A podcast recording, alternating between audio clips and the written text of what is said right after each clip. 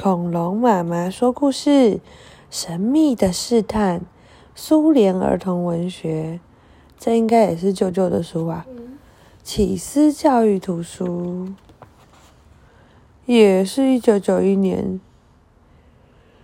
好，我来看看哦。有户人家的父母都去世了，留下三兄弟。由于家里很穷，三兄弟只好到外面做工。他们走到村子里，碰到一个白胡子的老公公。老公公问他们要到什么地方去。三兄弟说：“我们想要找个好主人，勤劳的工作，而且还会像亲生儿子那样孝敬他。”老公公说：“那就做我的儿子吧。”嗯。三兄弟同意了，就跟着义父走。走着走着，看见一幢洁白的小房子，房子里有个活泼美丽的姑娘。大哥说：“这个姑娘要是能给我做妻子，该有多好啊！”义父说：“你去向她求婚，她会答应的。只是别忘了要做个正直善良的人。”大哥向姑娘求了婚，姑娘答应了。嗯。接着就举行了婚礼，大哥就和他的妻子留在那幢小房子里了。义父和两个弟弟继续往前走，看见一幢美好明亮的小房子，一个漂亮的姑娘在那里工作。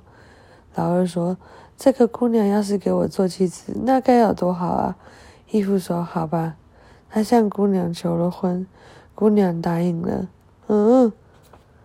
婚礼过后，老二就和年轻的妻子住在小房子里。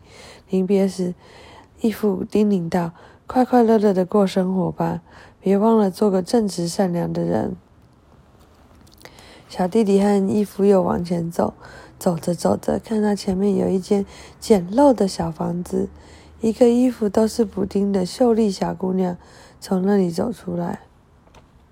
小新兄弟说。这个姑娘要是能给我做妻子，多好啊！我们可以一起做工。义父说：“好吧，孩子，就这么办。不过不要忘记做个正直善良的人。”老三也结了婚，和秀丽的妻子留在那间小房子里。义父就一个人自己走开了。嗯，过了些日子，老大富有了。盖了大房子，又去学存了许多的钱，可是他变得非常吝啬，一点也不肯帮助别人。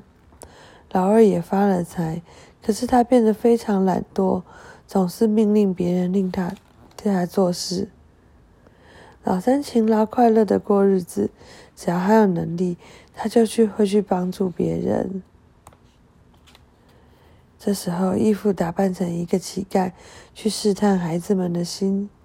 他走到大儿子的家，向他深深的鞠躬，请求他给一点点东西吃。大子说：“滚开，我可没有多余的东西要给你吃。”